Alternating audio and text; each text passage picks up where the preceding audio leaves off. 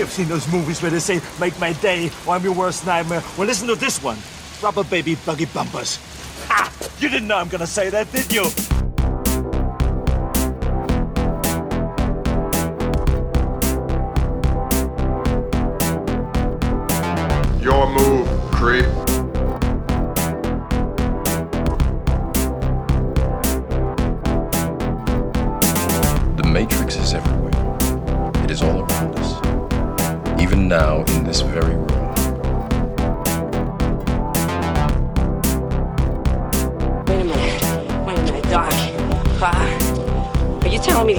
Time machine?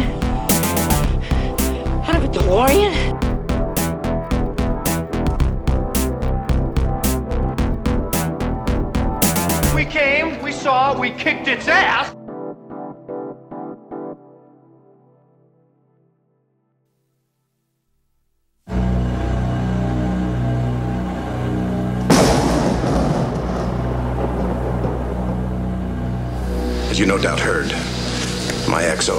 Appendicitis. Your name was at the top of the list. That's good to know, sir. It was a short list.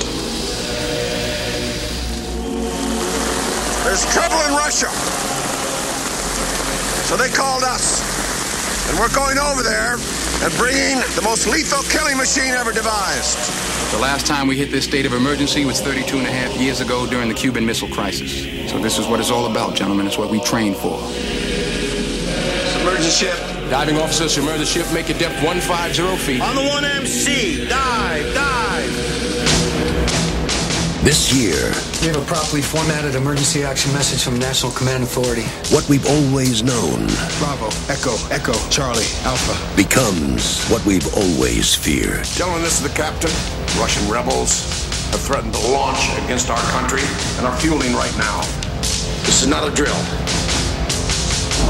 Now, Sir, we have a possibly submerged submarine. You find out who that is. Receiving emergency action message. Recommend alert one. the battle for survival begins. That's a message fragment. Sir, we don't know what this message means. Our target package could have changed. I've made a decision. There's no place for fear. He's lost his nerve. I'd rather go out myself and get this one wrong. There's no room for mistakes. If we launch and we're wrong, what's left of Russia is going to launch at us. I'm captain of this boat. I don't have to think this over. There's no time for doubt. Missile systems ready to launch in six minutes. You repeat this order, or I'll find somebody who will. Hell no, you won't, sir. And nothing can stop the tide.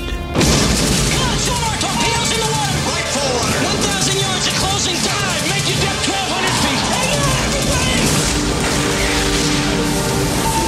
We cannot launch our missiles unless both you and I agree. They're fueling their missiles. He's right on top of us! Place commando. Lock Captain Ramsey in his stateroom. Fire one. Now. Give me the missile key, Mr. Hunter. Sir, we are going down. I'm the commander of this ship. Crimson Tide. God help you if you're wrong. If I'm wrong, then we're at war. God help us all.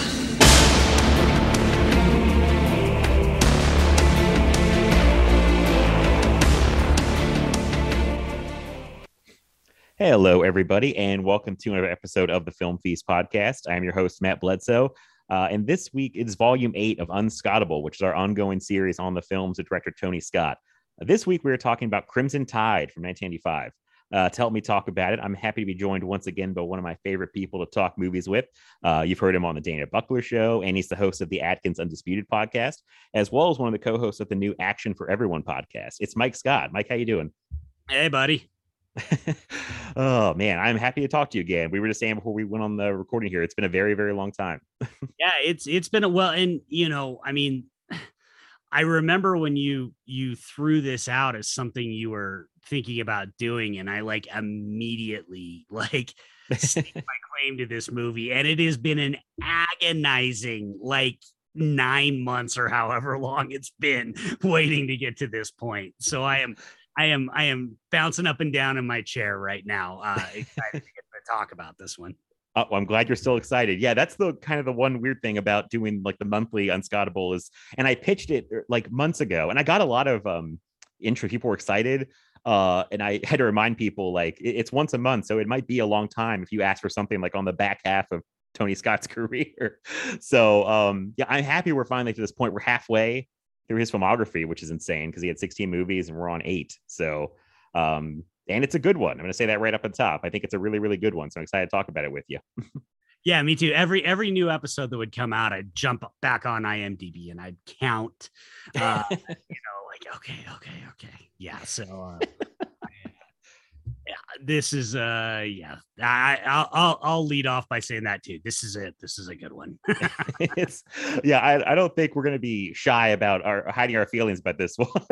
like how much we we enjoy Crimson Tide. So um yeah, Crimson Tide is uh, like man, I don't even know where to start because it's, a big one for Tony Scott. He's back with Bruckheimer, Bruckheimer and Simpson uh, after a few how do I call them misfires because they are like beloved movies, but financially they were they did not do well. Last Boy Scout and True Romance, but kind of bombed. Uh, so he goes back to you know Simpson and Bruckheimer, who had all his success, all the biggest hits were with them, and they do Crimson Tide, and I, you know I will I'm not going to bury the lead. This movie I think is incredible, and I I don't know about you. I'm going to ask you, but I I came around to this like fairly late because this came out 95 and I was I was eight years old, so I wasn't rushing out to see Crimson Tide. But but and it, as when I was younger, I was like, oh, this is kind of a typical like AMC TNT dad movie. And I was so wrong. like younger me was so ignorant because uh, this movie is much much better than your typical uh, I call it dad movie. So uh, I'm curious to hear your like general overall thoughts on Crimson Tide.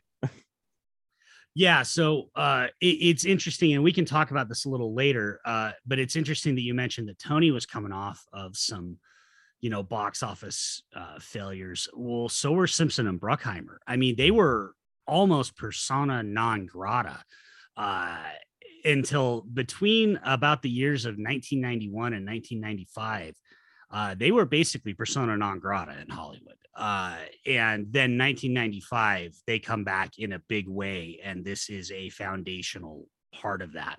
So it is funny to me, or it not funny, haha, but interesting to me that both of them sort of needed to find one another again to strike that that gold. Uh, I actually saw Crimson Tide in the theater. I didn't see it like opening weekend, but I did see it in the theater because, uh, you know, I'm a bit older than you.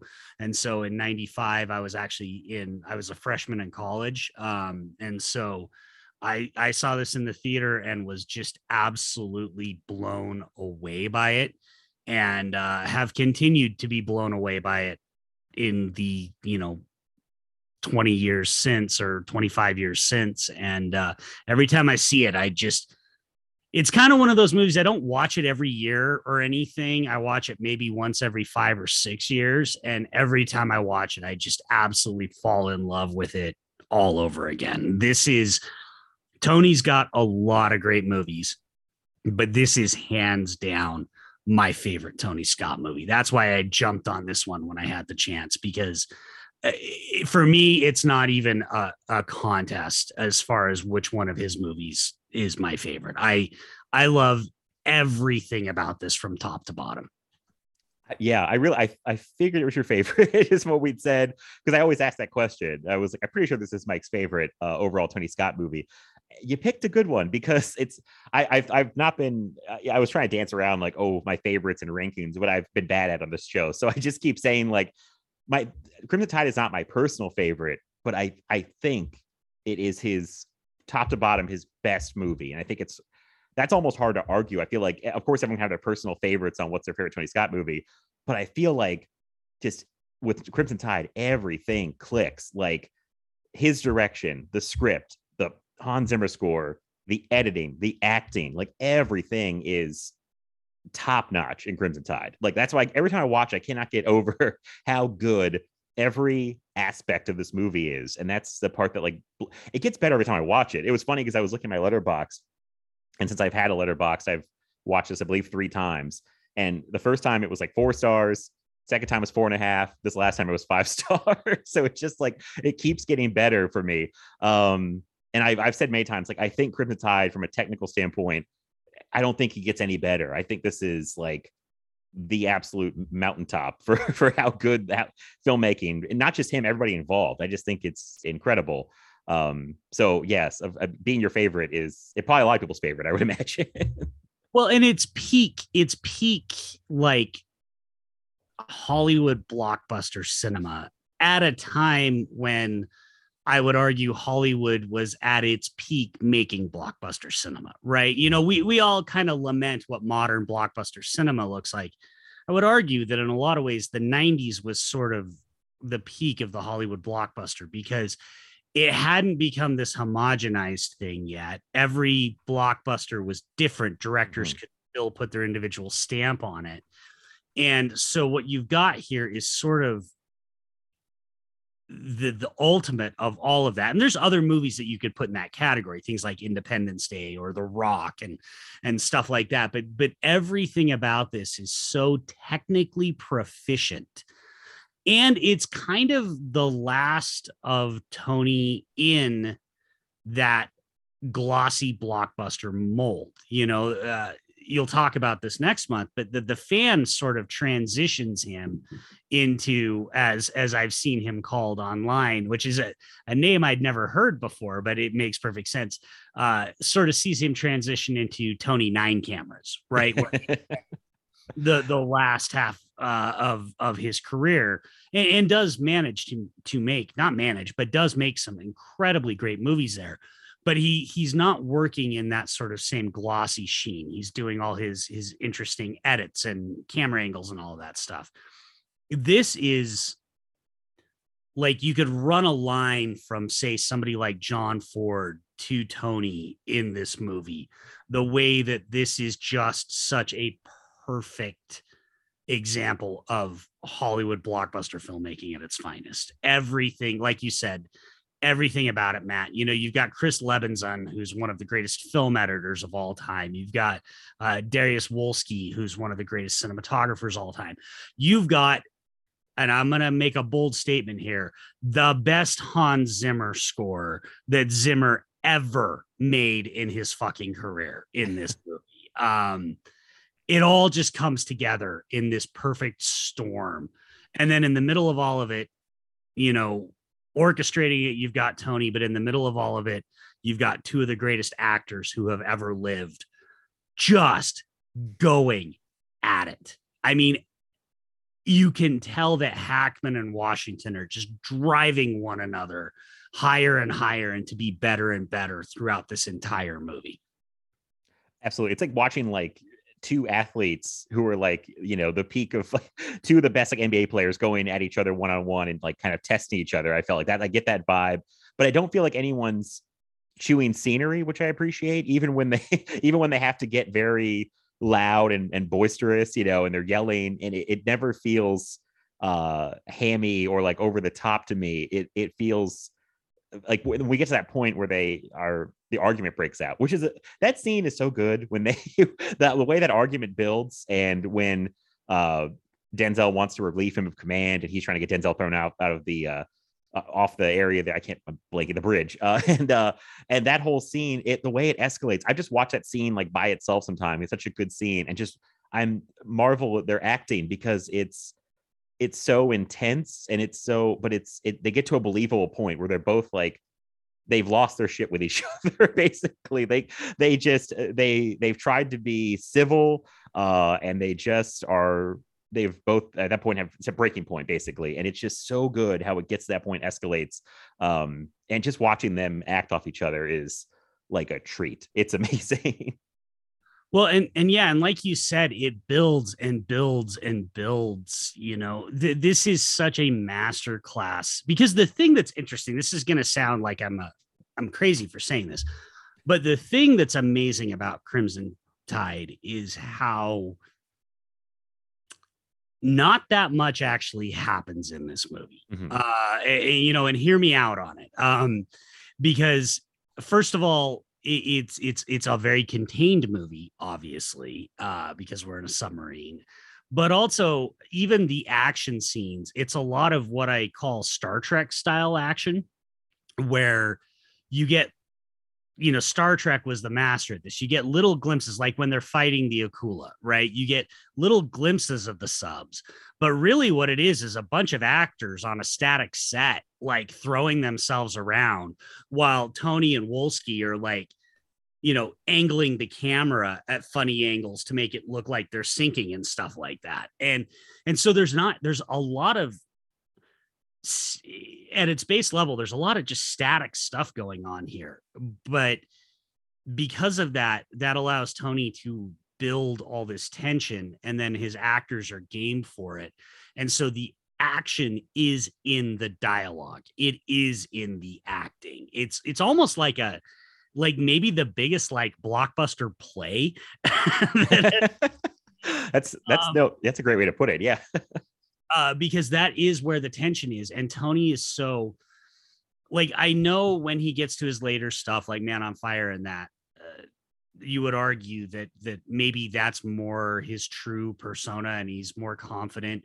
Uh, and and he is confident there, but I think this is him at his most aggressively confident. He is so unbelievably in control of this movie uh, that it it just it, it it blows me away every time I see it. And like you said, that that scene, that argument, the way it builds, and just everything where you know they're talking over each other, and then finally Denzel says, you know, I am relieving you of command, and you know, uh, chief of the boat, take escort the captain to his quarters, and and George Dzundza doesn't move, and just the way Tony frames Denzel.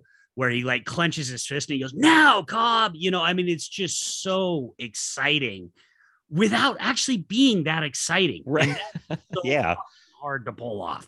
That is unbelievably difficult to pull off. It is. Yes. I'm so glad that you put that so much better because the thought I kept having, I know it doesn't sound dumb, is that I this is a dramatic thriller that Tony kind of shoots and I would say paces like an action movie. He makes you feel like it's an action movie when, like what you said, there's not really too much that really happens action wise. It's a lot of dialogue um, and people arguing with each other. Um, it's it's kind of this amazing trick he pulls off, and that's why I was thinking, my, like, my God, this movie in the hands of somebody else that wasn't Tony Scott could be. I don't think boring's the right word, but a much less exciting movie. I would I would say. Well, and and especially because there's a, a confidence of a camera movement here. So the other one of the other big movies that Simpson Bruckheimer released in 1995 was, of course, Bad Boys. Mm-hmm and uh and you know and for a long time it kind of looked like michael bay was the heir apparent to tony scott he's obviously now become his own institution in and of himself but if you contrast say some of the tense scenes in nasa in armageddon with the scenes in this uh, bay's cameras all over the place and Tony moves the camera a lot, but he always is moving it with purpose in this. Every camera movement is designed to, like you said, make you feel like this talking scene, this dramatic scene is an action scene. Uh, Hackman and Washington are punching one another with their words, and he's moving the camera around in a confident way to show, you know, and again, because one of the brilliant master strokes of this movie at the script level is as Jason Robards will tell us, they're both right and they're both wrong. And so no Tony doesn't let the camera fall in love with either, you know, actor too much. He's always let and as each one gets control, the camera is also getting control. He's he's using angles to minimize Denzel or minimize Hackman, depending on who has the upper hand in any given scene. I'm I'm not being as articulate as I would like, but um, you know, hopefully I'm getting my point across about again, this is a brilliant movie. no, I think you are. You're saying it better than I, I could. I, I would have wanted to articulate articulate that as well, but you said it very well. And it's funny, I, I gotta go back when you brought up that uh they called them Tony Nine cameras. It, and on this behind the scenes, everyone was kind of there was like a behind the scenes feature and some of the crew was like oh yeah we got like four cameras going at once. It's crazy. And i'm like it's going to get a lot crazier in a few years guys. Like don't and i think the nine camera nickname came from our friend james or tj mackey as he's known or also the tony scott for life president.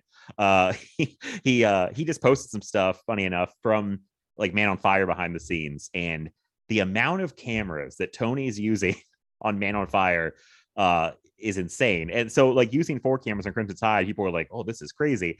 Um, it's it's uh it's gonna get crazier, and I feel like yeah, the effect he's using them for a point. That's the thing I always get kind of upset about people at Tony Scott. It's all style over substance, but I felt like his style was always in his. You might not agree, but in his mind, it was always it was to a point.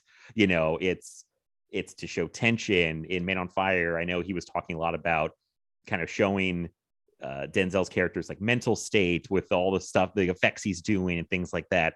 Um, so all these things are just you know tools in his toolbox that he's using f- to a purpose. It's not just you know oh I'm just gonna have a bunch of cameras because I think it'll be cool. You know it's not it's not that he just wants to cover all this action um, get all these angles that he can and you know work from there and um, that's a good that's a great point you bring up about like how the movie i think a lot of people You've got denzel and gene hackman on opposing sides here. Gene hackman wants to follow the order they got and send out the nukes and denzel has the separate order the, the second order is incomplete and he wants to wait to get the rest of the order you know to avoid nuclear war which i think is a good idea. So i think a lot of people would assume that that the movie's sympathy kind of lies with denzel. But the more i watch it the more i realize like no there's really not the movie's really not putting you on either person's side, but Denzel's such a likable guy.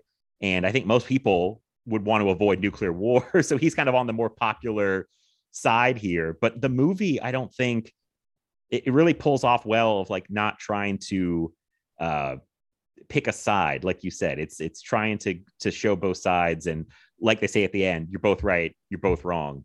Um, which I find to be like an amazing trick. I'm more impressed by the time I watch the movie. Yeah, it, it reminds me in a in a in a way that's more sympathetic to have you ever seen the Caine Mutiny with uh, Humphrey Bogart? No, no. I, it came up and I was reading about Crimson Tide though, but I have not seen it. Oh, absolutely staggeringly brilliant movie. Um, was a play, absolutely brilliant movie, and the whole point is is is Humphrey Bogart plays this captain who's kind of losing it. And I'm gonna spoil the Caine Mutiny for people listening because you know the movie's 50 years old and the play's even older, but um, you know, and so they stage a mutiny. And then the last part of the the movie or the play is the trial where this defense attorney has to because all the people that staged the mutiny are on trial for mutiny and this defense attorney has to break down Humphrey Bogart's character uh, to show that he's he's not all with it to justify the mutiny. But then the end, he gets a monologue where he just tears into all these guys about how you destroyed a great man and you could have, you know, you could have worked with him. You could have done like you took the worst. Yes, you may have been right, but you took the worst possible way to resolve this situation very much akin to what Jason Robards does at the end of this, right? Where mm-hmm. he just rips ass into both off the record. You've made a hell of a mess, you know. and, and I love it because my favorite Jason Robards performance is as Ben Bradlee in All the President's Men, and he's basically doing the exact same performance here. A mutiny on an American nuclear submarine. You know, like ah, it's just, and that's what I love about the movie is it does get to kind of have its cake and eat it too because we are on Denzel's side. We don't want nuclear war, but both characters are so proud and so full of themselves that it's an utter breakdown in communication in the chain of command in you know in it's it's actually kind of a nightmare scenario, right? Because the chain of command is one of the only things that keeps our military functioning. And so it it really does illustrate what would happen if that broke down in a way that that allows us to come across. I mean, obviously we like Gene Hackman less. They do give him some racist tendencies. I mean, I think that's the one way the movie really does make sure that you stay on Denzel's side is that Hackman goes racist. And uh, you know, and it's like, ah, uh, uh, Hackman, why Gene, why you gotta go racist on this? Like I have to ask you about that. Sorry to interrupt, but I, I saw I saw someone else mention this too, and I'm like, did I miss this? I see this movie many times, and I'm not sure of what part they're referencing where he maybe like makes a racist comment in passing, or did I did I miss something, or is it just I, am not sure because I read that too. I, yeah, it's at the very end. It's at the very end when they're talking about the Lipizzaner stallions. Okay, I thought that might have been it, but I wasn't sure because I was talking about if they're white or black. That whole yeah, conversation. They're amazing. They're amazing beasts. They're white, you know. And then you get Denzel. Okay, yeah. They're not from Spain. They're from Portugal, and when they're born, they're not white. They're black. Um, you know, and and that was actually a that was actually a thing that was really prevalent in the mid 90s, especially weirdly in 1995 for some reason, because you had Die Hard with a Vengeance, where obviously there's a whole lot of stuff going on about that. And and you get speaking of Simpson Bruckheimer, you get Dangerous Minds. Like there was something weirdly in the zeitgeist in 1995 where it was kind of like we were trying to reconcile with racism in this incredibly superficial way not like we're doing it now where you know everybody's having to make these these you know have these really hard conversations. It was very it was a very facile way but it popped up a lot in movies in 1995 and uh, i do remember even the first time i saw this thinking that that was a little bit of a you had set up ramsey enough uh to understand why he might not like Hunter uh, without having to kind of take that cheap shot. Um, mm-hmm. Which I mean, it's it's but on the flip side, an old school, you know, it's not hard to envision an old school military commander, this sort of Harvard educated, up and coming black lieutenant commander well, if they're having a squabble, if they're having a scrap, it's not hard to imagine that he might immediately go to something racist to kind of put him in his place. Right. Uh, but it is a bit of a weird part that does somewhat, for me at least, deflate the tension a little bit of that very final conflict they have. That's true. It, see, I was so focused on that point, that little that that little tiny argument or disagreement showing how you can think you're so right about something and then you're wrong. You know, Gene Hackman is so confident. uh, apparently, I read they're both wrong or something. That the horses aren't from. Uh, they're from I can't remember where it was somewhere, but the, the, in the movie, it's like the little point of you can be so sure of something and then find out you're wrong. And uh, and see, I was and then Hackman too at the beginning. They set up these little they, they, sprinkle these little nuggets of information there, which I find so interesting. A little passive aggressive moments where, um, right when Hackman brings Denzel in, and is interviewing him to come on the ship uh, to be his XO. And he says something about, uh, you know, you were, uh, I picked you off the list. You're the top of the list. And he's like, oh, thank you, sir. And Hackman's like, it was a short list. It's a very passive aggressive thing to say. Um, yeah. And, and, then there's some comment shortly after where uh, all the other guys are walking down the hallway with Denzel, who are going to be on the sub. And uh, they're like, oh, this is like his fifth or sixth uh, XO. It's like, what's it this time? Appendicitis, saying like he's probably run off quite a few guys who were under his command. Yeah, no, a- absolutely. And and that's and that's again that is the brilliance of the the setup of of this movie. You know, that this is what's funny when people immediately get upset about oh there's six writers on this movie or or whatever and it means it's going to be bad. It, it doesn't because so you know uh Michael Schiffer and Richard P. Henrick wrote this. And for those who don't know, Richard P. Henrick was a big fucking deal in the 90s. He was writing, he was, he was like, um, this is gonna sound like an insult, but I don't mean it as such. He was like dollar store Tom Clancy. So he was just cranking out like military thriller books. But this was he knew what he was doing, you know and so they get this script and then they bring in you know everybody always wants to talk about tarantino doing the punch ups and whatever. But the more important person they bring in is they bring in robert towne yeah. And he does uh, uh, a pass on the script. And that's really where a lot of that meat comes from. But still the bones were there in schiffer and, and henrick's script of this setup of the old and the new you know what is the what does the military look like?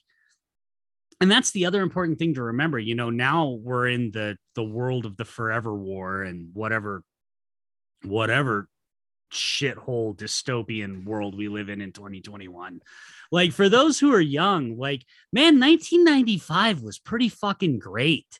Like we were out of the cold war we're riding high on the clinton administration like the economy's good. Like obviously there's all sorts of shit going on behind the scenes that's bad.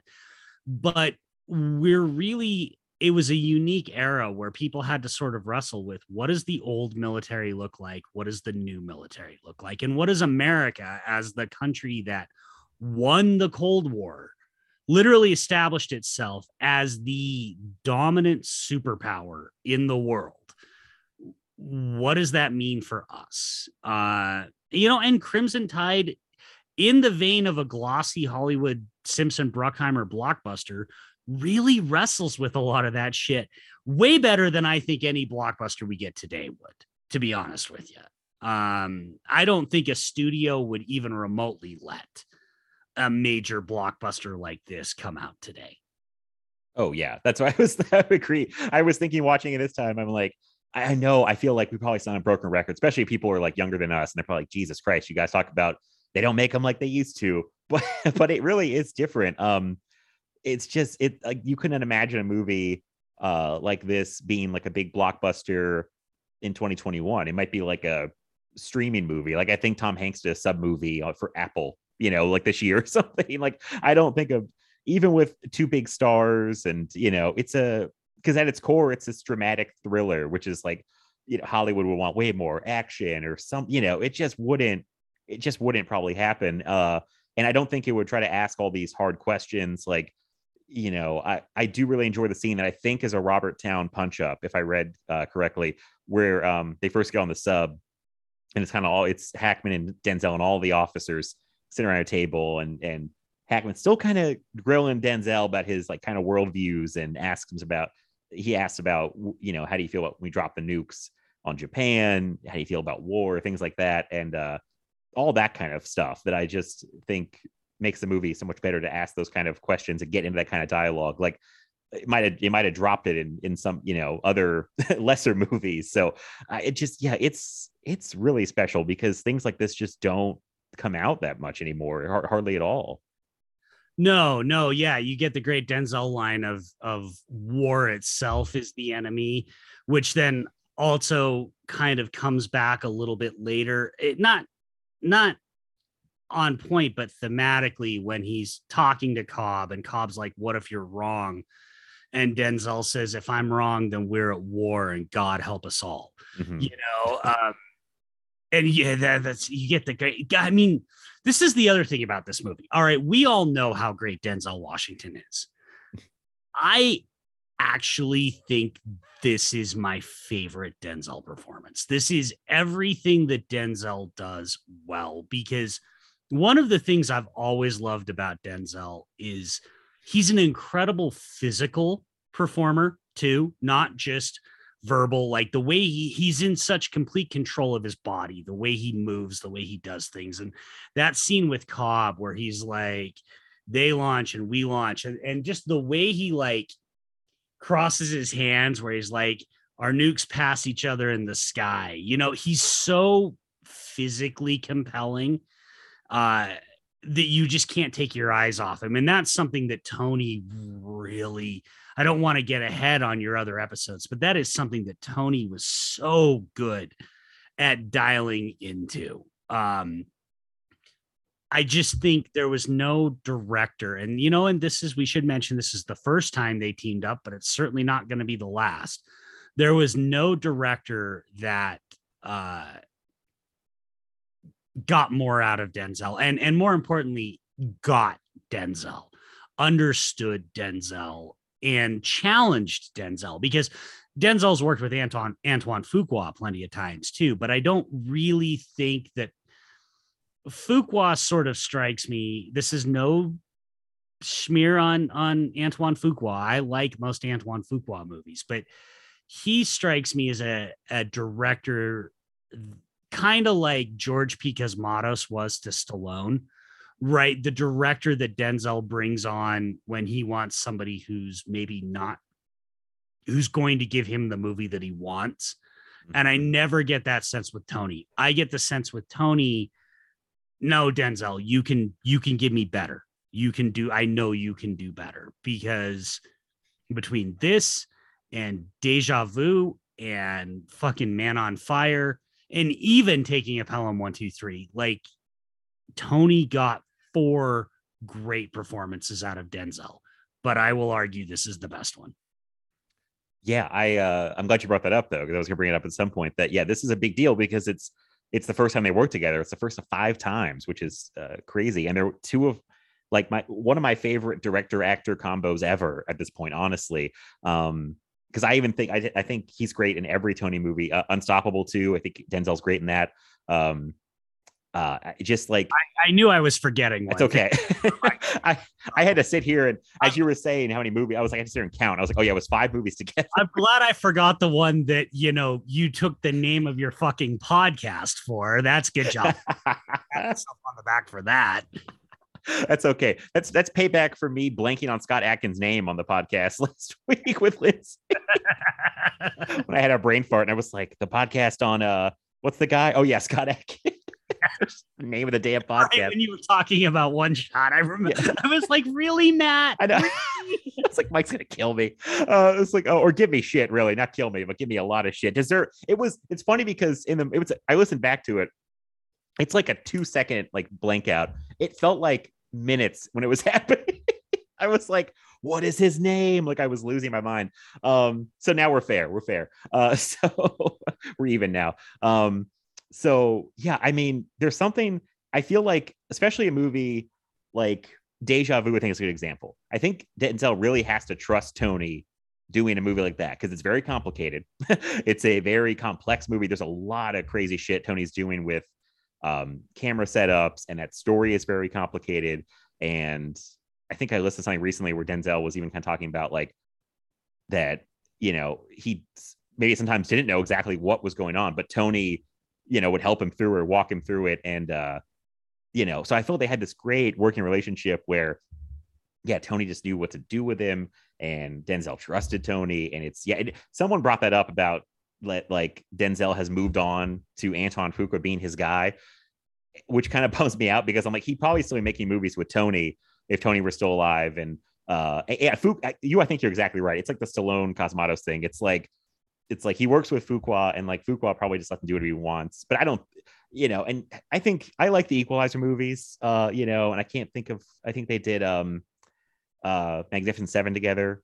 Well, they did Training Day. That was where they met. That was that's the, right. That's right. Uh, yeah. And I actually, I know it won him his Oscar. Hopefully, I don't, you know, cause you grief or get lit up on Twitter. I'm not a fan of Training Day. I think Denzel Denzel is giving an Al Pacino scent of a woman performance in Training Day. Uh, giving he's yeah. giving performance that's calculated to win an Oscar. Um, right. I mean, frankly, Ethan Hawke is the better performer in that. Right. Movie. Um, and yeah, I like the Equalizer movies, and I actually really love Magnificent Seven. I've only seen it once, but yeah, I really liked it. So for the most part, I like their collaborations. You know, it's but I don't know. You're right. I think there's just something that's there's an element that's missing when it's not him and Tony. Um, yeah, is any one of those performances as good as either Hunter in this or Creasy in Man on Fire? Fucking no. I submit to you. no, and I man, I again we're talking to head, and I've talked about Man on Fire so many times because I love Man on Fire. It's a fair Tony Scott movie. Uh, that may be man, that's, t- he said so many. I was like, Mike, my favorite Denzel, but he's had a lot of good performances. I just watched uh, American Gangster today, which is a Ridley Scott movie with Denzel and um, uh, oh Jesus, uh, Russell Crowe. Thank you, thank you, um, Russell Crowe. Who I think it's funny. I think Russell Crowe is to Ridley Scott as Denzel is to Tony Scott, and they're paired up in that movie. And Denzel's great in American Gangster, and it's like Jesus Christ, when is he not good? You know, I watched The Little Things earlier this year, which I thought was a terrible movie. And Denzel's kind of sleepwalking, but he's still not bad. like, well, I mean, Denzel does manage to make your dicks as hard as Chinese arithmetic not completely unbearable. Right. Like, like, because I'm not sure fucking Laurence Olivier could pull off your dick as hard as Chinese arithmetic. Would love to see it though. Would love to see that scene play out with Laurence Olivier your dick's as hard as uh, I don't even know what I, am not doing a Laurence Olivier. let's just move on. It's okay. I I will I will defend. I, I don't need to defend. He won the Oscar. I do still like Denzel in Training Day. I, I laugh though because I totally see your point about being like his Pacino Scent of a Woman performance, but I I feel like you know that's what they wanted. That's the performance. He's this big guy who's very confident and you know just full of piss and vinegar, and he just thinks he's the fucking king of the world and owns this whole area and like Denzel, like you can't, he's captivating. Even if it's like you can't take your eyes off him, which that's a, that's through most of his movies. In this too, he's so magnetic. That's why when he leads a mutiny, I'm like, yeah, I believe guys on the ship would follow him into a mutiny because it's like that's a guy you follow, you know. well, and that goes back again to my point of him being such a tremendous physical actor too. Yeah. Uh, you know, I, I I remember. I'm not trying to. I'm not trying to uh, go completely off the rails here. Shout out to, uh, uh, and we were talking about this before. Shout out to our good friend Mark Warner, who has a tendency to do that. We love you, Mark. Um, but, uh, but, uh, you know, one, and I don't even think the movie's all that great, and it certainly hasn't uh, aged well. but Edward Norton's performance in American History X, I remember when I saw that when it came out it was one of the most staggering physical performances because the way Norton acts with every muscle in his body in that movie and the way he physically changes throughout it is something that I will just always admire. And Denzel's the same way. Every every inch of his body is in complete concert with what he's trying to do. And not all actors can do that. You know some actors are are very good when they talk but they're not necessarily that impressive uh just standing there. You put denzel on a stage with a hundred people and have them just do whatever. Look at their phone play on twitter. Your eyes are going to go to denzel. The mm-hmm. way he moves everything about him is magnetic and yeah this movie's one of them. One of my favorite scenes in this, this is a perfect example of it, is right at the very end when they're, you know, Hackman gives him, you know, he's Vossler, you've got three minutes. And then he looks at Hunter and goes, You've got three minutes. And he clicks the stopwatch. The way Denzel like lifts his arm up to look at his watch is such a fucking flex because he doesn't just like look down at his watch. He makes sure to bring his arm up right in front of Ramsey to be like, yeah, bitch, I'm checking my own watch because I don't trust you to give me an accurate time count. And and and just the nonplussed look on Denzel's face. Like he knows he's gonna be right. Uh now he's probably fronting, like, because he can't possibly actually know whether he's going to be right. But he's damn sure not going to let Ramsey see a moment of weakness. And he doesn't say a single word when he does that. But it is one of the most, it is one of the things when I saw this movie in 1995, like, I'm not going to lie, Matt. I actually, when I check the time on my watch, I still if somebody asks me what time it is, I will still kind of try and mimic that movement. That's how I thought Denzel was in Crimson Tide when I first saw it. Um, and that that is God-given talent. That is you can't teach that shit. That is something that he was just born with. It's an innate sense of timing and delivery and it's it's beautiful. Uh and this was the movie I will say, you know, I had seen Glory, I had seen a bunch of the other movies that Denzel had done but this was the one where I was like, yeah, I'm in the bag for this guy for the rest of my life. There's just no matter what, he could go completely off the rails. He could end up making Roger Corman movies. And I will still be like, yeah, but he was in Crimson Tide. Like he's got a pass for life. Yeah. It's I understand. That's I, I feel like I'm that way. That's why I watch the little things because I had no interest. But I was like, well, it's Denzel. Was like, how bad could it be? You know? because you're gonna have something to latch onto. I think if he's in the movie, you know what I mean. Like no matter how bad the rest of the movie is, if he's there, it's like okay, Denzel will get me through part of this at least, you know. Yeah, Denzel and Dick's as hard as Chinese arithmetic. in fairness, I, I think I think we did learn that Denzel's kryptonite is a two-part mix of Jared Leto and Rami Malek. I tough to overcome. That's a tough combo. Things taught us is that a combination of Jared Leto and Rami Malek can uh, can neutralize uh, Denzel's uh, raw charisma. oh god that oh man that movie uh it's like it's but but uh yeah here here he's got so many great people to play off of because we talked about hackman and denzel a lot um but this cast is again every time i have a broken record but tony scott's movies are so well casted from top to bottom it's insane. Like i don't know how he did this. Um the smallest parts are ryan phillippe pops up his first movie um uh my god james gandolfini comes back from true romance. He manages to like stand out in this crowded field. Um you know every all these guys are you know i think some degree recognizable faces um, yeah every literally every role in this is somebody you have seen before and, and shout out to our our friends at f this movie i'm gonna butcher their ongoing joke but it's even a got the danny nucci hey the Nooch. Uh, and and in my favorite Danny Nucci performance because he's awesome in this, and especially his bit where uh he tells the one guy he's like because the torpedo didn't because we need to be a thousand a thousand whatever it is meters out for the torpedo storm. Jesus christ who'd you fuck to get on this ship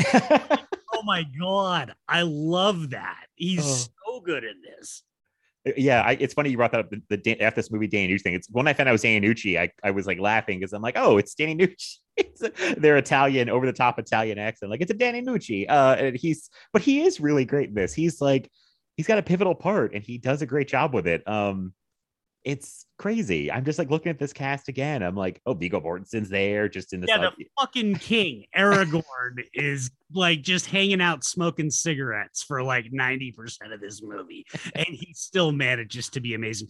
Although I will say, my wife, my wife did not recognize him, and she is of the opinion that he is much better with long hair and facial hair. And she hates long hair and facial hair, but she's like, yeah, no, Aragorn has to have long hair and facial he pulls it off. It is weird to see him. I feel like with a military haircut and no beard, eh, but it's uh the eyes are recognizable. But he, I think he pulls off the Aragorn look. He's got to roll with that most of the time. I agree. Um, it's I'm sorry. Go ahead. I don't. I, I didn't really have a thought. Go ahead. you saved me there because I was like, I know what I was gonna say. Can we go back to Gandolfini because what a fuck stick Gandolfini is in this yeah. movie? I fucking hate Gandolfini in this movie. He is, and this is not this is not a comment on his performance, but of all the people, he's the only one in the entire movie where it's like, oh no, you fucking suck. Like right. there's no gray with you. You're like when he tells Viggo, you're a piece of shit. And and he's just he's just you can just tell he's just itching to shoot somebody throughout mm-hmm. this entire movie. Um it's a it's a Gandolfini's doing exactly what he's being asked to do. So again, this is this is a compliment on his acting. But my God, every time I want to watch, every time I watch this movie, I want to punch that motherfucker right in the throat. Like, he's a real I, piece of shit. Yeah, he's they, a real piece of shit. They set him up as a piece of shit early on on the bus. Uh, when he tells that uh, one guy gets on, he asks him like a movie trivia question, totally a, a, Tarantino punch up, I'm sure. Uh, where and then he makes him do 100 push-ups. He's he's. I have not been in the military personally, uh, eh, but I. It's funny. I this is a movie about Navy guys on a Navy sub. I live 20 minutes from Norfolk Naval Base, which is the largest naval base in the world. Um, so I know a little bit about the Navy, and I've had plenty of friends who've been in the military. There's always a guy, or at least one guy. There's usually multiple guys who are like just waiting to shit on somebody or use their power to just you know belittle someone like they get on this power trip and like eh, he's just one of those fucking bullies that gets in and just you know can't wait to push people around and you see right, that like he's the high school football player that that then graduated and joined the military and never grew out of it like right. Such a fuck stick uh, you know, it, it, that's the one thing is like so Eric Bruskotter's character is the one that gets his nose smashed because he's he's you know he's a fan of the Moebius Silver Surfer, another Tarantino punch up. Oh yeah, but I I'm the I was like no, like bust Gandolfini's nose, fuck that guy, right.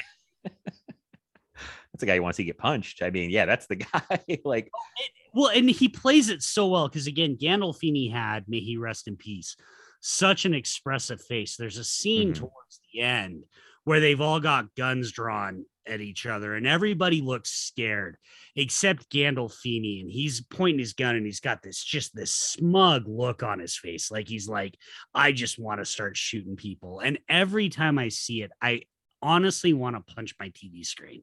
um, like, he makes me so angry in this movie, um, which again is a testament to him. He, that that that's he's doing great work here because I've watched Tony Soprano and I don't want to punch my TV screen. So he's really going all in on this one. Right. Yeah.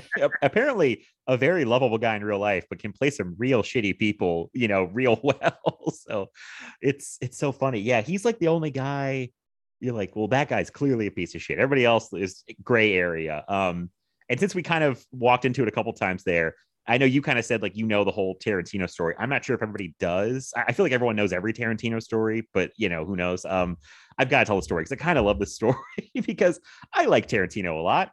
Um, dare say I love the guy. He's one of the reasons I got into movies, but he definitely has always had a bit of a ego about him. Like I'm a cool guy, you know, I'm so cool.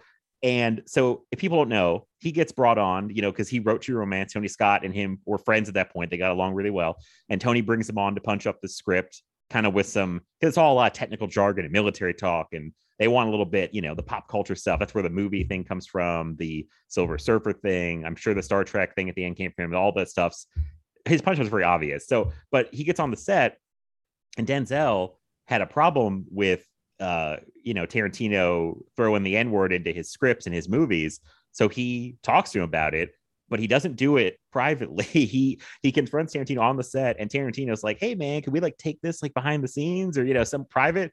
Denzel's like, "No, I'm not having that." He's like, "I'm going to talk to you right here about this," and dresses him down and kind of embarrasses in front of the whole crew, and uh and you know just kind of you know just kind of took him to task for it. And apparently Denzel like felt bad and called him like I think it took like five or six years, but he called him and apologized and said, "Hey, sorry, I embarrassed you on that you know, Crimson Tide all those years ago." But um, that story just always kind of I always found it fascinating, honestly.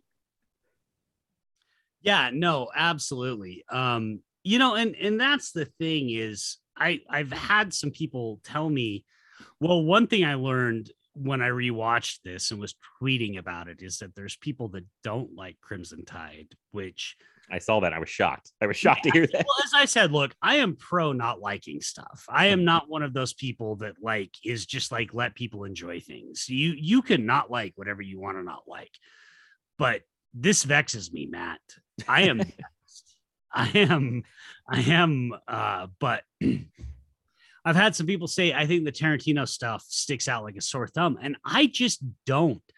Uh because you know the the silver surfer stuff like look here's the reality i i i've never been in the military as well but i know plenty of soldiers uh some who are very good friends um and they talk about and argue about stupid shit like the silver surfer uh but the one that i loved the most and and was a tarantino punch up was um unfortunately not a great guy, it turns out, but Lillo Brancato's character, Vossler. Oh, uh-huh. The whole Denzel Washington, you know, Denzel telling him, you watch Star Trek, you're Scotty. I need you. And and the way he's like, Scotty, this is Captain Kirk. I need warp speed. And you know, and Vossler makes the uh the radio come to life. Like that shit was so perfect in terms of Tarant, you know, the script already having it, but then Tarantino adding that little bit of sort of pop culture reference uh to give us something to to dial into because who doesn't understand Scotty I need I need more speed I need warp speed you know and and it's it comes at such a perfect point where you're like, yeah, Scotty, you did it. Like it's so good. Uh, this is again, this goes back to our original point. Everything in this movie came together in the best possible way. Like, if any one of these aspects doesn't work as well as it does, we're probably not flipping shit about this movie right now. But everything comes together in the most perfect way possible to get what I think is one of the best blockbusters ever made. Uh, yes, I agree with you 100% on that. It's it's crazy how good this is. Like, I, it gets better time I watch it. Like, how, how does that happen? And uh, it's funny. Someone's, I think I saw the comment where someone said that it, the Tarantino stuff sticks out like a sore thumb. I think it sticks out, but I don't think it sticks out like a sore thumb. I think it just, we know if you're watching this with somebody who doesn't know, you know, that Tarantino did dialogue in this, are they going to be like, oh, Tarantino wrote that? It doesn't bother me. And I think it adds all those parts are memorable. I feel like they all lead to something. Um, they all serve a purpose. You know, like the Star Trek thing's great too, because the whole thing it kind of has a Star Trek vibe anyway. We talked about the action where it's like, you know, you're on a ship, you've got to act like you're falling over, you know, it, it all kind of serves the, the, purpose. I mean, so I, I like that stuff. I think it only, everything just enriches the movie to me and everything in this. Like, I don't think anything detracts from the quality of the movie. Like we said, the editing, the score, the acting, dialogue. I mean, I think everything just makes it a better movie. And I don't think any, like, I can't, I, I, I, try to come on here and try to be fair and you know maybe find some some negatives. I, am having a hard time for Crimson Tide. I was like, I'm gonna have hardly anything negative to say. Honestly, I just think it's so well constructed from every from every part. You know, it's just it's crazy to me. I can't I just can't get over it. Yeah, I, I I'm with you. I um you know, as somebody who saw it in the theater, I when I saw it, I had and I was already a big Tarantino fan but I had no idea he did punch ups on this when right. I saw it. And and so it didn't I think it sticks out if you're like, oh, I know Tarantino did punch ups on it. And so right. you're looking for it. But I could also argue I know Robert Towne did punch ups on it, and I can see those as well. Okay, what does that matter? I don't give a shit. The movie still, everything about it still works. And you know, and one of the other things we didn't talk about is how beautiful this, like the lighting and the way Tony and and Wolski use the the the ambient light from the monitors and everything to give it this incredible depth and color. I mean, this is just a staggeringly beautiful movie to watch. Like I I Matt, you know I love Marvel movies. Mm-hmm. I just watched Shang-Chi a couple weeks ago. I would have killed for Shang-Chi, and I mispronounced it the first time, for Shang-Chi to have one tenth as much like visual interest as this movie does. This is, there's not a single frame of this movie that doesn't look gorgeous on every front yeah, a movie that if you're in a submarine, went like it's one location, it's very dark. This could be very flat very quickly, uh, and but it's like all.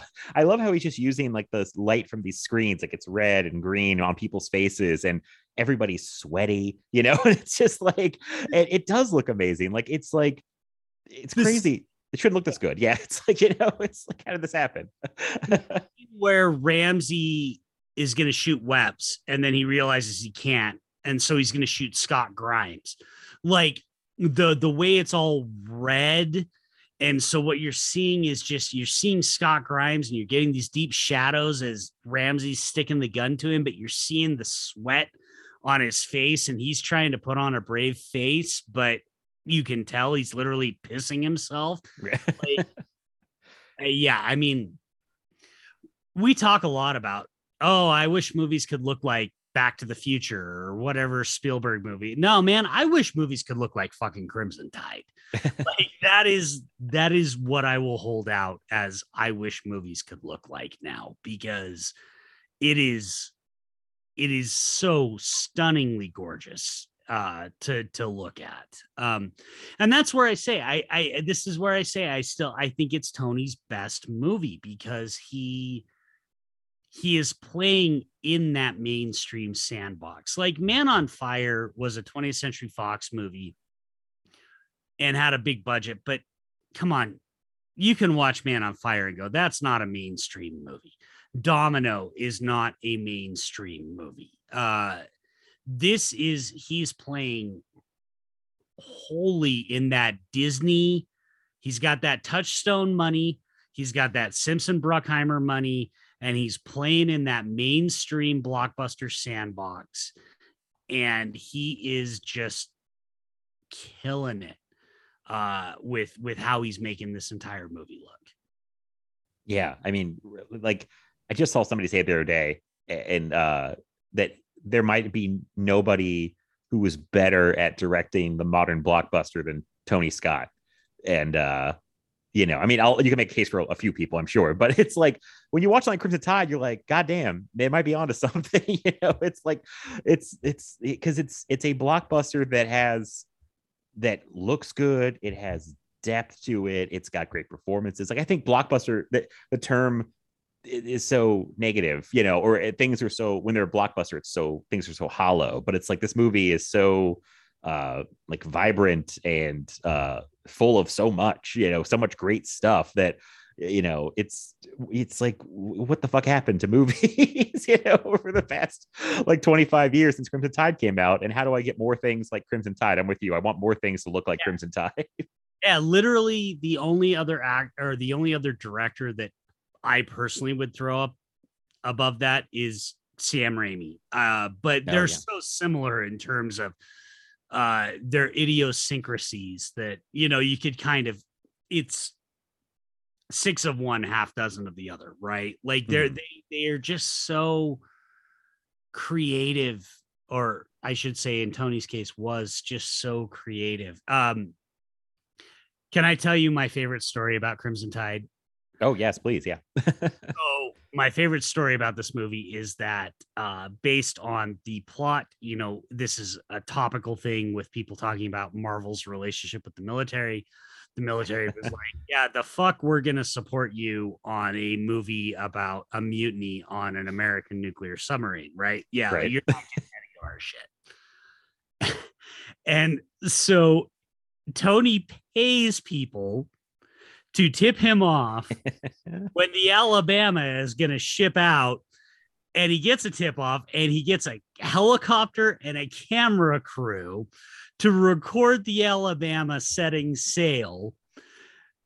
And it's not illegal. The Navy was pissed as hell, but it's not illegal because it was on public display. Uh, and so the whole opening of the Alabama going out to sea Tony like surreptitiously filmed that, and the Alabama, when they saw him, decided to descend and go underwater, which he didn't want. He had already planned for like CGI for that. He just wanted to get it at sea. And so he got an even better shot because the Navy freaked the fuck out. Like, what a just genius madman. That story is so amazing to me that he's just like, yeah, let's just, you know, pay somebody a hundred bucks to let us know when they ship out. I'll have a camera crew and a helicopter ready to go, and I'll just follow along with the submarine, filming it. And then when they get pissed off and go down underwater, boom, there's one of my like that's the scene where we get the full like dun Do you oh know? Oh my god! Yeah. Like, Hans Zimmer score, and it's all because the Navy wouldn't work with him. Like, I love that shit. That's amazing. That I'm so glad you told that story because I had that story in my notes. I think you just told it better than I could because I was I love that story though. That is such a good like this is Tony Scott type story. This is like what it's a, it's him just like I got to get this get the shot. He's like an adventurous guy. He's like, fuck it, let's just let's just go out there on boats and I'll have a helicopter. We'll steal this footage.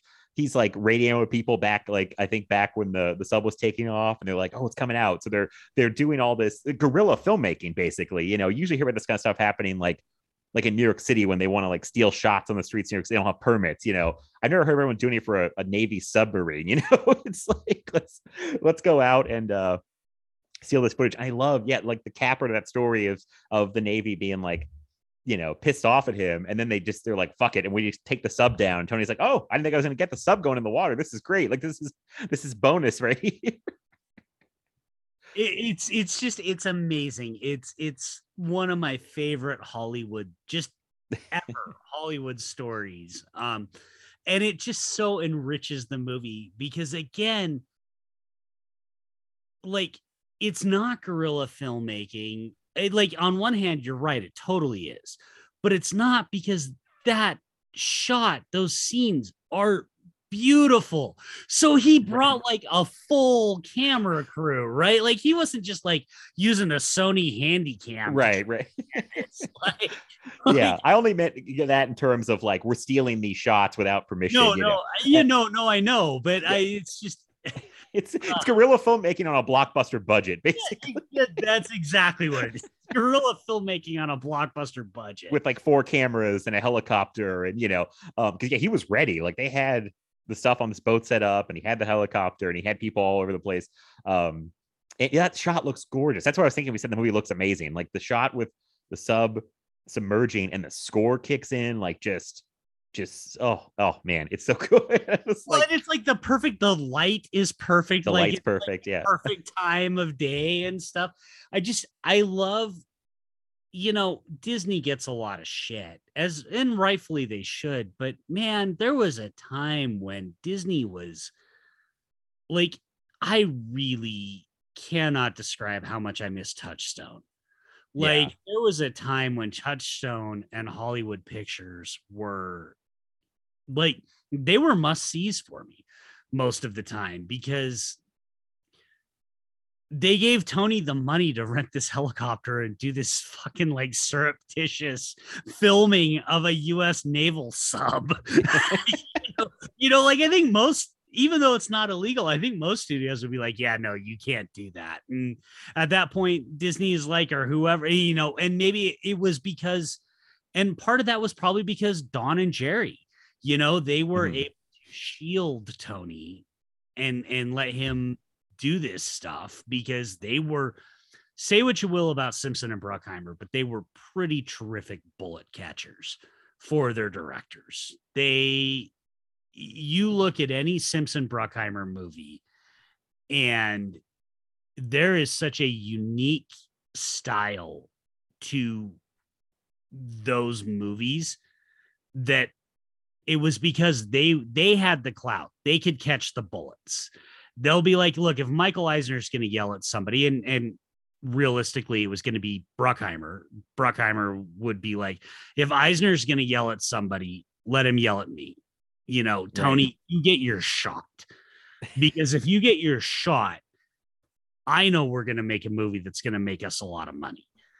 So I'll take the heat now for you to be able to show, for you to be able to give me this shot that I can show Eisner and go, really, you're pissed off about this shot? Really? you know?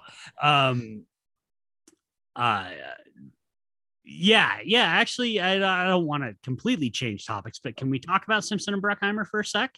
I was actually just thinking about kind of leaning into them a little bit because um I two things I want to say really quick and then I'll let you get to your point. Um that what a hell of a double punch for them in 95 with this and Bad Boys. Um after like you said, just kind of a disaster a few years. I didn't know that they were the guys behind the ref with uh Kevin Spacey and um the Christmas movie. Favorite Christmas movie of And all they- time. They were they they screwed over Bruckheimer and Simpson. They put they put me up that movie out in March of 94. Why do you put a Christmas movie out in March? so they're they're coming off that kind of shit. And then 95, they get this amazing double punch of Bad Boys and Crimson Tide. And I wanted to mention the one, and I'll let you sorry say your part, but th- that um this is the last time that Tony and Don Simpson worked together because sadly Don Simpson passed away in 96, I believe, early 96. Yeah, yeah. So you're actually missing one too. It was a triple punch because the highest grossing movie that they put out that year was in fact actually Dangerous Minds. Oh, I Uh, thought that was 94 for some reason. Okay. yeah. no, no, that was 95. That was that so Bad Boys came out in I want to say March or April. Crimson Tide came out in June, and then Dangerous Minds came out in August. And uh, yeah, that's the thing. So here's the thing with Simpson and Bruckheimer. You know, everybody knows, and you've had to talk about them because you can't really talk about Tony Scott without talking about Simpson Bruckheimer, Yeah. right? Like, um, they hit it big with Flashdance, Beverly Hills Cop, then Top Gun, which is where they team up with Tony, Beverly Hills Cop 2, and then Days of Thunder, which you know you talked about in your episode. Days of Thunder made money, but it did not make as much money as it was supposed to. And the people that really took the heat for that were Don and Jerry. Um, and so they were kind of like I said, persona non grata. And part of the problem with that is throughout their entire relationship, the whole point of their relationship was the idea was Don was the high concept guy. Mhm. He came up with the concepts, and then Jerry made everything happen. Uh, but Don also had a drug habit that would have killed Godzilla. Yeah. Um, and so they kind of fell out because again, it's the 80s, it's Hollywood, Coke, all these drugs are everywhere. So yeah, so for three years they didn't produce a movie. Um, and then the ref was supposed to be their big comeback. The ref is my favorite Christmas movie of well, maybe not my favorite, but in my top three. Um, I used to watch it every Christmas Eve. I haven't watched it for a while because the whole spaciness of it. Um, but it was a massive failure. And they were literally on the way out. And they had tried to develop Bad Boys as a Dana Carvey, Jon Lovitz vehicle. Oh my god, I've never heard that before. wow, it's a very different movie. Uh, Yeah. and but when they kind of hooked up with Will Smith and Martin Lawrence, that kind of started it. And then they were able to do they the Crimson Tide script came in and they were able to get Hackman and Denzel and Tony back. And uh and yeah, 1995 literally changed the trajectory of their career uh because they had three absolute bangers in one year. Unfortunately, as all of that was happening, Don Simpson is just falling apart. You know, he had a guy, his doctor, who was supposed to be helping him with his addiction, died in his guest house by overdosing. Mm, Uh, and, and his idea for helping Simpson with his addiction was to give him more drugs. Oh Jesus. uh, you know and um and so yeah then uh 95 they terminate their partnership. Jerry's like i can't do this anymore. They're working on the rock. They're producing the rock. He's like this is going to be our last movie. Um but simpson actually dies before the rock even comes out. Um he was one of the brightest stars in hollywood but also just a man of demons. And uh and you can't kind of talk about these movies without talking about them. And, and crimson tide in my opinion is their it's their masterpiece. It's it's it's everything simpson and bruckheimer did well uh with none of the stuff that they did badly. Uh and they would you know, obviously because Simpson died, they would never achieve those heights again. I mean, Bruckheimer obviously has had an incredibly successful career. Shit. Right. Yeah. CSI alone is enough for him to, you know, never like the guy owns the Seattle Kraken. Like, like, you know, Jerry Bruckheimer's doing just fine. Yeah, but, yeah. He's had projects that like one of those projects could probably help me retire for the rest of my life, you know? So yeah but um there's a book that it's out of print but you can find used copies on amazon it's called high concept uh don simpson and the hollywood culture of excess it is a tremendous read it's a bit gossipy but there's really no way you can write about don simpson's life without being gossipy because the man was the living embodiment of gossip like every cliche about Hollywood producers, Don Right. lived. Um, but imagine your producers and in one year you put out fucking Bad Boys, Crimson Tide, and Dangerous Minds. Like that, that to me is something that is so worth pointing out Mhm. because what a fucking year. like, yeah. I mean, that's amazing. And three very different movies. very different movie. You know, Yeah. Bad Boys is everything that that Bruckheimer would become, right? It's Mhm. it's it's Michael Bay. It's now the this is the new era. And then you get Tony who does transition to the new era, but also sort of represents this old era, giving the best possible version of this old era movie that he could make. And then you get Dangerous Minds, which is quite frankly, I like it, but it's not actually that good of a movie. Uh-huh. But it's it's also their movie where they have their finger on the pulse. hmm And you know, Michelle Pfeiffer goes to the inner city school, and and that opens up the world for things like hardball or or you know how many schools like like dangerous minds is white savior the movie but it also Yeah. has it also has coolio's gangsta's paradise Right. That song, I feel like, like, that movie. I think that song sends the movie to another stratosphere of popularity because that song was huge. Like I was pretty young. So I'm not trying to rub this in. I swear. Uh, that I was so so young that like I remember that movie being like a real like talked about movie, and that song was huge. That song was like inescapable in '95 and probably into '96. Like, um, so yeah, they really had their finger on something. And I mean, talk about you know you did a good job when you're parodied because I think uh, Jon Lovitz made like that high school high movie a couple years later. You know, Yep, Weird Al. Weird Al did Amish Paradise. Amish Paradise. Yeah. when Weird Al parodies you, right? But on top of that, you know, you look at something like um The Blind Side that Sandra Bullock won her Oscar for. You know, that's really just Dangerous Minds kind of redux. You know, like, Yeah. like, it's all like Dangerous Minds set a template for unbelievably gorgeous actress dresses down and hangs out with minorities to win an Oscar, which is a terrible precedent. But nonetheless, we cannot argue. Like, here's the thing with Dangerous Minds $23 million budget, $179.5 million box office. Oh, that's a ninety-five dollars. I don't know what that even equates to. That's, that's some fucking Blair Witch money talking right there in terms of like profit margin, right? You know, Amazing, yeah.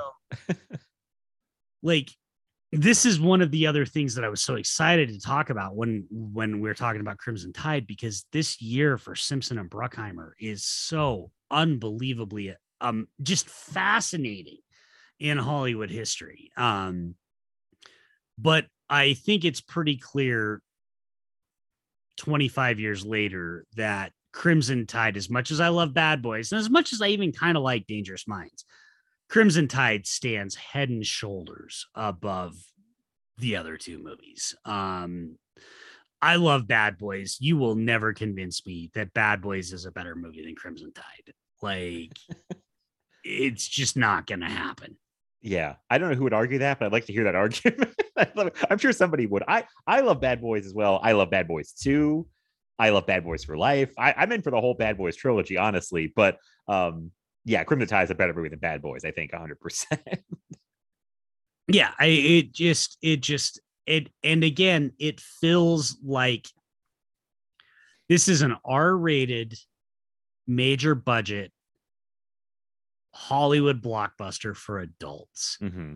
and so it just feels like the kind of movie that honestly we're never going to get again uh you know at, at the night we're recording this there was this Aaron Stewart-Ahn who wrote mandy had tweeted this thing about this netflix blockbuster um called uh quadrant nexus starring mark Wahlberg and vin diesel and joking about how nobody remembers that this movie came out and a bunch of us kind of jumped on this i don't know if you saw this today I did actually just see this before we started recording, so I'm, Yeah. I'm with you. Yeah, I can follow. Yeah, you know and i feel like that's the thing is we get now these four quadrant everybody's trying to hit these four quadrant blockbusters now and Crimson Tide wasn't interested in hitting a four quadrant blockbuster. This is not a movie made for kids. This is not a movie made for teenagers. Like the target audience for this was adults. And because of that, Tony got to make a Tony movie. He still got to be Tony Scott. And, you know, everybody's talking about bitching about how Ridley has opened his mouth because he's a crazy old man this week. And I would love to know Tony's thoughts on what modern blockbuster cinema looks like because um Ridley's great. Ridley's amazing. Ridley's made tremendous movies, but Ridley's always been Ridley. Mm-hmm. Tony has always been able to be Tony, but also I'm going to play in your sandbox. Ridley, Ridley's always struck me as the director who's like, no, you're going to bring the sandbox to me. And Tony's always been the director who's like, I'm going to go play in your sandbox, but I'm going to make my castle. And I don't think he ever does that better than he does in Crimson Tide. Disney gives it, he gets that sweet ass Disney money and makes a tremendously idiosyncratic stagey play like action movie blockbuster. Who the fuck else could pull that off? I can't think of any. I was watching. I can't think of anybody because it's this. It's this tightrope walk between. He's making this very exciting. It, like I said earlier, it's like a dramatic thriller that has the. It feels like an action movie, even though there's not a lot of action. It's this amazing like magic trick he pulls off. Um, I don't know how he did it. And two things you brought up that I mean they're kind of off topic as a tie, but I, we haven't really talked about this that much of like Tony not being around for the past almost 10 years now. Um, and what I, I'm so curious what he would think of this landscape that we're in and what he would have been doing because I, I like Rid- Ridley's 83 and is still working. I, I know like everything I read about Tony Scott, the guy had a motor that didn't stop for anything. So I'm sure he'd be right there. and he's a little younger than Ridley too. So he'd be right there, still trying to make movies. I'm so curious what he would be making, you know, like, um, and kind of compare the two. It's funny because I like Ridley is a guy who's who's played in every single genre. I'm pretty sure at this point. Like I don't think he's I don't think it's a genre he hasn't touched. You know, um, and like I can never really pin down Ridley Scott's style or what Ridley Scott's about. I feel like I've got like what Tony's about, and I can tell like Tony Scott's style. You know, Tony Scott's style like evolved a lot over the years. Um, but like he feels like he has more of a artistic identity. Ridley Scott's like a chameleon. I feel like he just is kind of he's made a lot of great movies, but he's always doing something different. And like I could, if I didn't know any better, there's a lot of movies where I couldn't tell you Ridley Scott directed that, you know. But um, sorry, I just threw a lot of things at the wall. I apologize. I just realized I said like four things to jump onto there. But um, but basically, uh yeah, I just I miss Tony a lot. I'm very curious. I'll start there. What he would have been doing the past 10 years. I have no clue. Would he making like straight to Netflix action movies? You know, what would he be up to? Well, what's interesting again, don't want to jump ahead, but I feel like he was starting to come back towards the more Crimson Tide esque movies with smaller budgets because you know, you look at obviously the height of his Tony nine cameras was Domino, Yeah. right? Absolutely, 100%. but then he does taking a Pelham one, two, three, which is actually a relatively straightforward movie.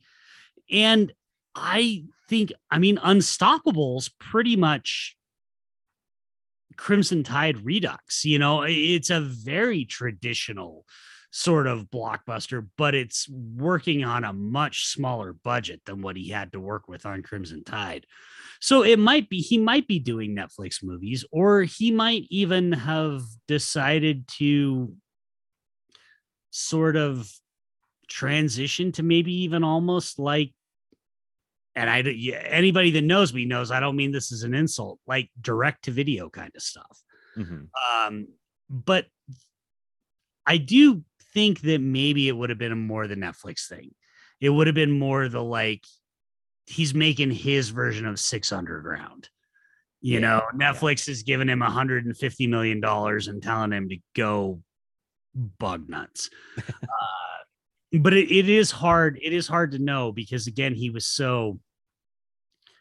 I I, I don't want to jump ahead, but I'm such a fan of Unstoppable, and that was one of the things that was such a tragedy for me. Is I really wanted to see where he went after Unstoppable because mm-hmm.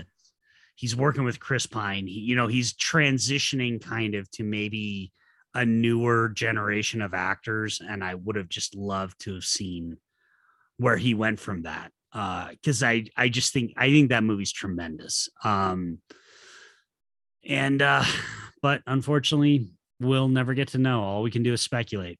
Yeah, I, it's interesting you, you bring up because like his career kind of goes on this kind of upward curve. You want to talk about how the style escalates, like the style, the crazy nine camera all these touches he throws in, uh, random subtitles, all these crazy little experimental things he does. It definitely the curve kind of starts uh, probably around the enemy of the state, and it's like a it's like a curve going up. It peaks at Domino, and it starts to go down a little bit. Deja Vu is still pretty wild and experimental, but he definitely, I guess the term would be mellowed out a little bit. he kind of he kind of chills out on like all the crazy experimental stuff he was doing around Man on Fire and Domino and like taking a Pelham one two three and Unstoppable more or like more straightforward, like you said.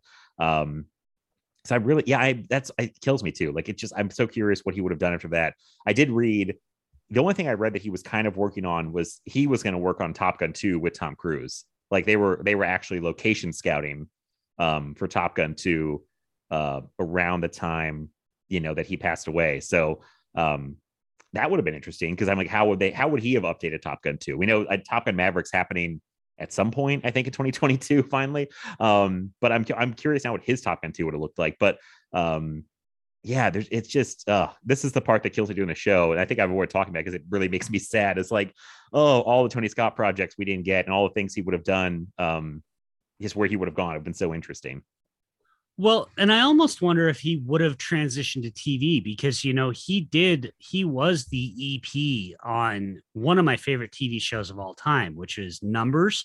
Uh, mm-hmm. Matt, if you've never seen Numbers, it's great because the, the show totally looks like a Tony Scott show. Um, and so I do almost wonder if maybe he instead would have transitioned to doing television, and and maybe we would have had episodes of Game of Thrones directed by Tony Scott or the fucking Mandalorian. You know, Robert Rodriguez is doing the Book of Boba Fett. Like, yeah, yeah. had a Star Wars TV show directed by Tony Scott. And some people are going to roll their eyes at that and be like, "Oh, but but I'm like, no, this is a guy who played in the Disney sandbox. He knows how this shit works. Like a Star Wars Tony Scott TV series, give me that. Give me yeah you know, um, yeah, it, it's just it is hard to know, and it, it's tough. It is a thing, you know, and you have deftly avoided kind of talking about it throughout this series, but um, that's the thing I think that Crimson Tide brings out is because it is so good that you can't help but think is there did we miss another Crimson Tide? As much as I love so many of the movies that he made after this, um, I will never love one as much as this one. And I do wonder, was there another Crimson Tide somewhere out there that we, you know, we will never get to see? Uh, and that sucks. Um, and it sucks again because obviously Tony was dealing with some demons and uh you know, it's not like he died of cancer um, right. or, or something. You know, he was dealing with some demons, and that makes it an extra bummer because now you look back on his movies and there's shit you sort of see, and you're kind of like, uh, should we have maybe seen this coming? And that also adds an extra layer of poignancy to it that is just a bummer. Yeah, yeah. I mean, I'm kind. I think I'm saving up all the uh the Tony's the sad Tony Scott talk probably for the the last episode, honestly, or something. So um it's it's probably why I avoided it. But I mean, it's just it's just a bummer. And uh he, you know, it, it's there's this I feel like people definitely didn't appreciate him or the movies he was making until after he was going fully appreciate him. They appreciate him, but you know, there's definitely been a uh uh, revival, I would say, in the past few years. Especially, I've noticed being on Twitter that everyone's like, "Oh, I love Tony Scott." You know, it's like, but but it felt like that wasn't because I think he was just like a working director that he was like he's around. It's Tony Scott. Like um it's almost like Ridley Scott fell into this for a while where it's like, yeah, he just is consistently working. Um, I mean, my God, we do this to Spielberg, I feel like where Spielberg's a guy that just has consistently been working for so long, we almost take him for granted in a way. You know, they take these guys put these great movies and people are like, oh, they put another great movie out. They're, you know, it's like it's like clockwork, you know, it's like people don't really t- it's as it's happening, they don't doesn't take it for as good as it is, basically. Um, but yeah, I don't, you know, I don't know. I'll, I'll, we'll talk more about, you know, the, kind of the end of his life at the very end because I'm putting it off as long as I can. But, but, uh, yeah, I don't know. He, um, you know, he, he did, he was special that we, that's why I'm doing a whole series on his movie. so, um, yeah, I don't know. I feel like I'm just rambling, but, uh, go ahead. You got anything? No, it's hard not to. I mean, I, I don't feel like I have too much to add other than I the only thing I will say, and, and we don't need to dwell on it, but I will say I don't think we quite gave George Dzundza enough credit oh, for yeah. Crimson Tide. But other than that, no, I don't.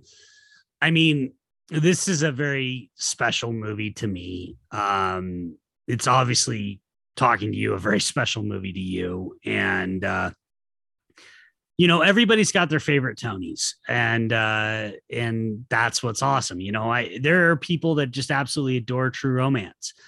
I really really like true romance but i i just there's something about this one for me.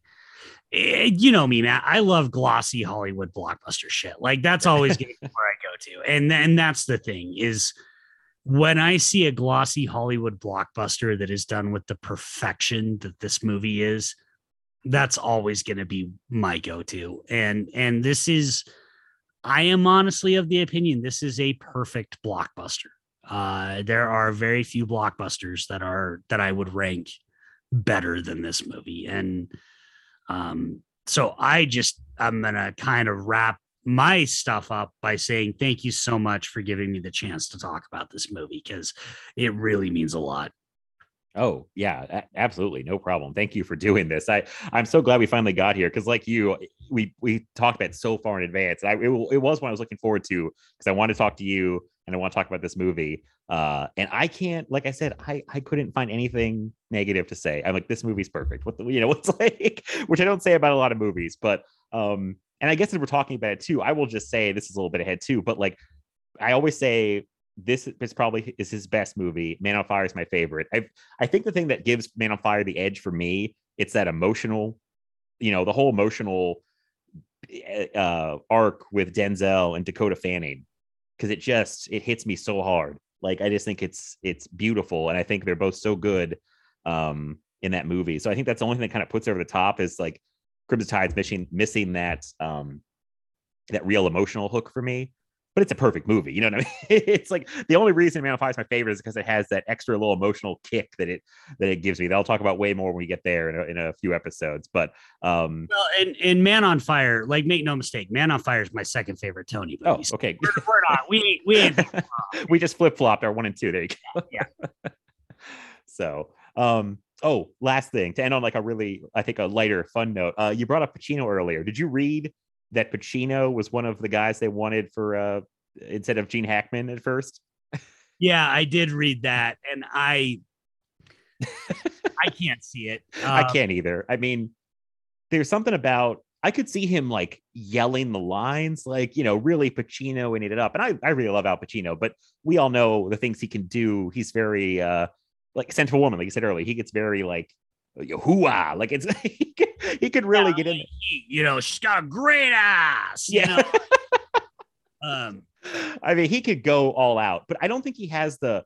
Gene Hackman has a. He don't have. He doesn't have to speak, and he has this very like stoic uh energy. This very um, you know, like he just has a presence about him that I don't know a physical presence that I don't know if Pacino would need that for this role. I think, especially he's on like I don't know, just the way that this is staged, I feel like Pacino would look small next to Denzel. I was, you know, maybe I'm overthinking this. I don't know. I just feel like no, Hack- you, yeah, you're right. And uh, Hackman's the fucking goat. I mean, like that's the thing is is like Hackman could do it all. Uh, and and you know, and so there's just but that's again that's another one of those ways everything in this movie goes right i i read all the other you know val kilmer was supposed to be in it and it's actually the one movie that he says he regrets turning Oh, down i yeah. don't i don't know who he's supposed to play but if it was supposed to be hunter i love val kilmer but i don't see like imagine this movie with val kilmer and al pacino we're not talking about it 25 years later right like Yeah. um that's another one of those ways that just everything in this movie went right. This is a perfect storm of shit that needed to break right, and it broke right, and we got an all timer. Yeah, because Pacino turned them down, I believe, and and it, yeah, they wanted uh, Val Kilmer for the Hunter role, which I couldn't see. Um, Brad Pitt wanted to do the Hunter role when he thought Pacino was going to be Ramsey, and then he backed out when they couldn't get Pacino, which I couldn't. Again, love Brad Pitt. I he w- doesn't have the same uh, presence. I mean, he it's you know there's something just missing that that that he doesn't have that Denzel has in this kind of performance. I feel like that he it's that leadership role. I feel like like I don't think of Brad Pitt as like a Gravitas. He the does not- gravitas. Thank you. Yeah, it's like I don't see him as that leader part. And then they really wanted Warren Beatty. Apparently, like they really, really wanted Warren Beatty desperately to play Ramsey, and I don't see that either from what I know of Warren Beatty. But I mean, you know, I um great actor, but I don't see him doing that as well as Gene Hackman for sure. Yeah, no, there's there's no way this movie the casting in this movie, you know, the the the other movie, I mean Tony was great at casting, but the one other movie that's a little bit, you know, and you're going to get to it in a couple of months where I think the casting is as on point. It's the one movie that I think the casting's as on point in this one is Spy Game. Uh, those are the two where I think those movies are just perfectly cast. Every person, like the actors were born to play the roles they're playing. Um, but I just, this is so perfectly cast. I cannot imagine anybody else in these roles. Uh, I just, I don't think we're talking about this movie with the reverence and love that we are if anybody else is in these roles. Uh, yeah, I, I agree. Um, and last thing I'll say before we wrap up, uh, because I really want to mention this, I think it's important. The whole movie hinges on this this idea of this like emergency message system that comes through this EAM, and the the script sets it up, and Tony sets it up that we all understand. I think pretty clearly what's going on with that system because they do a drill with it where they go through the whole thing where uh, Denzel and I uh, I know Matt Craven's one of the guys. I can't remember the guy's name. They walk through the whole drill and you see the process of how this has to go down in a drill. So when it really happens, you you know now you know the beats of this and how it has to go through this chain of command. They have to read the numbers and the letters off, and and they there's a lot of complicated military stuff that could get um, could bog things down. But I think they do a really good job of, of making it all very clear of how this works and what the stakes are too. I mean, very clear about how big the stakes are in this movie. Um, like for what's going on here. And I think that's all like really, really like brilliantly laid out because that's the kind of stuff you could be like, so wait, why are they doing this? But you know, but I think they just handle it so well. And I was like, this time watching, I was like, man, Tony and the writers, like, great job just handling all this, like this whole thing. So we understand what's going on with the plot because it's so important that we are right there with them, understanding what's going on. Well, and the other thing that's so brilliant about that scene is it's also not just exposition, right? Because they have the fire in the galley, Mm-hmm.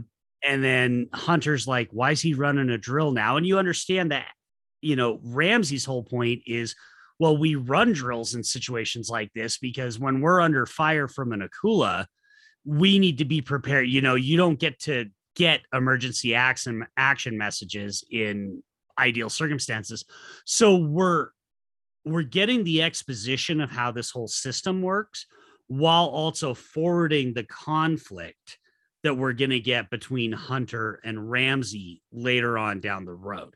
It's it's such an amazing balancing act. Like so the script for this thing regardless of how many rewrites or who did passes or what the script for this thing is so tight and so perfectly put together. Nothing in this movie is superfluous. Nothing in this movie isn't important. Every single scene, in some way, either advances a character or the plot, but in most cases, both at the same time. That's not easy to pull off. Yes, I'm glad you brought that up too about how that whole thing it also informs the characters because again you see both sides where Denzel's pissed that he ran the drill during a fire in the in the galley and then Gene Hackman has a point that you don't always get this things under perfect circumstances but also kind of a dick move which is you know his whole thing is uh you know kind of like he's following the orders and he's just trying to you know he's not going to make things easy um also I should mention that I read that in the real situation Gene Hackman was doing the right thing by the book, apparently. like you are supposed to follow that first order, uh, no matter if an incomplete second message comes through. I was like, well, but still, I'm like, I don't know, with Denzel. So yeah, yeah. Well, and and you know, I mean, that's all. yeah, it's still a movie. It's a movie. Yeah, I, yeah. Well, I actually, I was actually just rereading um the uh, an article. Uh, uh, I Twitter friend Rob Hunter had written an article a while ago about the uh, great Armageddon commentary with Ben Affleck and Michael Bay and Bruce Willis and stuff, and especially in particular Ben Affleck. But it, it he reminded me that there's a point where Affleck says, "I asked, uh, I asked uh, Bay." You know why uh, we couldn't train astronauts to drill, and Bay told me to shut the fuck up, and that was the end of that conversation. so you know, at the end of the day, it is still a movie. So there is a certain point where it's like, shut the fuck up. It's just right? Just- Yeah, 'cause because yeah. Yeah, I love that story, know, by the way. yeah, and I mean, I I know I think Alfred Hitchcock even said that way back at one point that somebody asked, "Well, why didn't your characters just call the police?" And he said, "Well, if they did, there wouldn't be a movie." You know,